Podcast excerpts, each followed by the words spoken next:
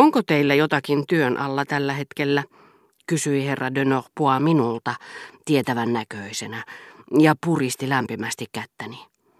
Käytin tilaisuutta hyväkseni vapauttaakseni hänet palvelevaisesti hatusta, jonka hän oli pitänyt velvollisuutenaan tuoda sisään todisteeksi sääntöjen mukaisesta saapumisestaan. Olin nimittäin juuri huomannut, että se, jonka hän sattumalta oli tullut valinneeksi, kuului minulle. Te näytitte minulle taannoin vähän sievistelevän kyhäelmän, missä te tavallaan teette tikusta asiaa. Minä sanoin teille silloin suoraan mielipiteeni, sitä kirjoitusta ei olisi maksanut vaivaa paperille panna. Entä onko teillä nyt tekeillä jotakin? Tehän olette suuri Bergotten ihailija, ellei muistini petä. Te ette saa puhua pahaa Bergottesta, huudahti Madame de Germant. Minä en aseta kyseenalaisiksi hänen taidemaalarin taitojaan, herttuatar. Se nyt ei tulisi kenenkään mieleen. Hän osaa käyttää kaiverrinta ja tehdä etsauksia. Suuret sommitelmat Cherbulien tapaan eivät kuitenkaan ole hänen alaansa. Mutta mielestäni meidän ajallamme on taipumusta sekoittaa keskenään eri taidelajit. Kirjailijan tehtävä on ennen kaikkea kehitellä juonta ja ylentää sydämet, sen sijaan että näpertelisi talon julkisivun tai lampunjalan kimpussa. Muuten minä tapaan teidän isänne sunnuntaina sen kelpo A.J.n luona. Hän sanoi sitten minun puoleeni kääntyen. Minussa heräsi toivo nähdessäni hänen puhuman Madame de Germantin kanssa, että hän ehkä herttuattaren luokse päästäkseni soisi minulle avun, jota turhaan olin häneltä odottanut silloin, kun halusin tulla kutsutuksi rouva Suonin luo. Muan toinen totisen ihailuni kohde, sanoin hänelle, on Elstir.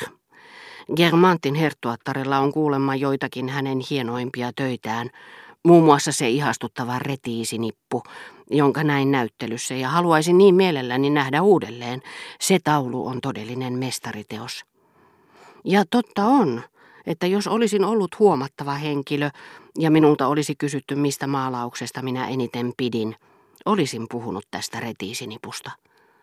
Mestariteos, huudahti herra de Norpois ihmeissään ja moittivasti. Eihän sitä voi sanoa edes tauluksi, se on pelkkä luonnos. Hän oli oikeassa. Jos teistä tämä ytimekäs sutaisu on mestariteos, niin mitä sanaa käytätte Eberin tai Danjan Bouvren Madonnasta?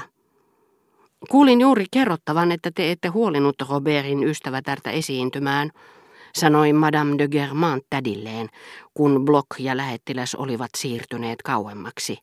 Siinä te ette kyllä menettänyt mitään. Hän on nimittäin oikea kuvatus. Lahjakkuutta hänellä ei ole häivääkään, ja kaiken lisäksi hän on naurettava. Mutta rakas herttuatar, kuinka te hänet tunnette, kysyi herra d'Argencourt. Hyvänen aika, ettekö te tiennyt, että hän esiintyi meillä ennen kuin missään muualla?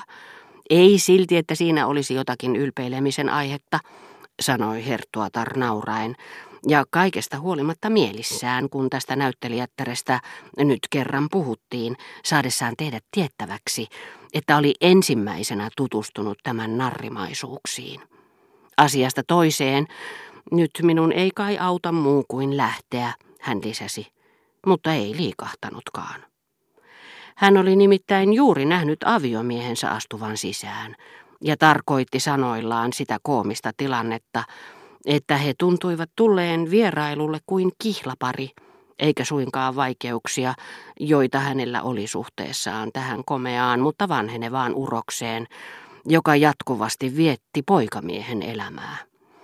Herttua seurasi teepöydän ympärillä seisovaa joukkoa pienten pyöreitten silmiensä alamaisilla, viekkailla, laskevan auringon säteiden häikäisemillä katseillaan, silmien, joiden terä kiilui täsmälleen niiden keskellä mustana, kuin ne maalitaulun pilkat, joihin tämä oivallinen ampuja osasi sekä tähdätä että osua, ja eteni hurmioituneen hitaasti ja varovaisesti salongissa, ikään kuin hän niin loistavien vieraitten ujostuttamana olisi pelännyt tallaavansa hameen helmat ja häiritsevänsä keskustelua. Hänen huulillaan karehtiva hyvän kuningas Yveton hymy, josta sai sen käsityksen kuin hän olisi ollut hiukan hiprakassa ja rinnan korkeudelle kohotettu siinä haikalan selkäevän kaltaisena uiva puoliksi avoin käsi, jota hän eroa tekemättä antoi puristaa sekä vanhojen ystävien että tuntemattomien, joita hänelle esiteltiin, sallivat hänen elettäkään tekemättä, keskeyttämättä hetkeksikään sävyisää, laiskanlaista ja kuninkaallista kierrostaan, tyydyttää kaikkien intoa ja liehäkointia sanomalla vain, päivää hyvä ystävä, päivää vanha Veikko, hauska tutustua herra Block, hyvää päivää Arjancourt. Ja minulle, onnen suosikille, nimeni kuultuaan, No päivää, pikkunaapurini. Kuinka teidän isänne voi?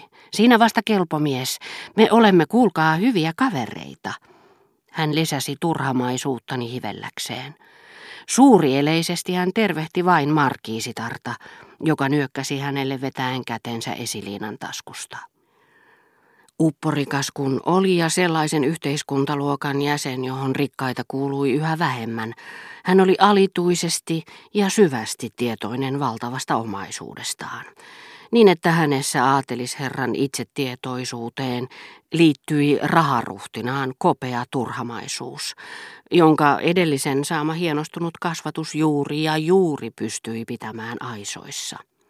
Sitä paitsi oli ilmeistä, että hänen suosionsa naisten keskuudessa, joka oli koitunut hänen vaimonsa onnettomuudeksi, ei johtunut yksinomaan hänen nimestään ja omaisuudestaan, sillä hän oli vieläkin harvinaisen komea mies, jolla oli kreikkalaisen Jumalan selkeä ja puhdaspiirteinen profiili. Onko hän tosiaankin käynyt esiintymässä teillä? kysyi herra d'Argencourt herttuattarelta. No mutta totta kai, hän tuli meille lausumaan liljakimppu kourassaan ja liljankukkia hammeessaankin. Madame de Germont äänsi tarkoituksellisesti, niin kuin Madame de Villeparisi jotkut sanat maalaisesti korostaen, mutta ei sentään karauttanut ärkirjainta niin kuin tätinsä.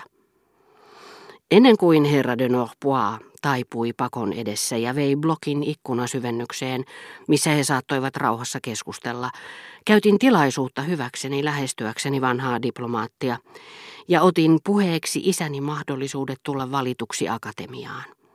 Hän tahtoi ensin siirtää keskustelun tuonnemmaksi, mutta vastasin siihen viittaamalla lähestyvään Balbekin matkaani. Mitä ihmettä? Lähdettekö te taas Balbekiin?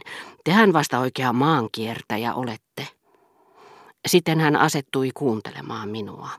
Le Roi Beaulieu nimen kohdalla herra de Norpois loi minuun epäluuloisen silmäyksen. Mieleeni iski ajatus, että hän oli ehkä sanonut herra Le Roi Beaulieulle jotakin epäedullista isästäni, ja pelkäsi, että taloustieteilijä oli mennyt sen tälle toistamaan.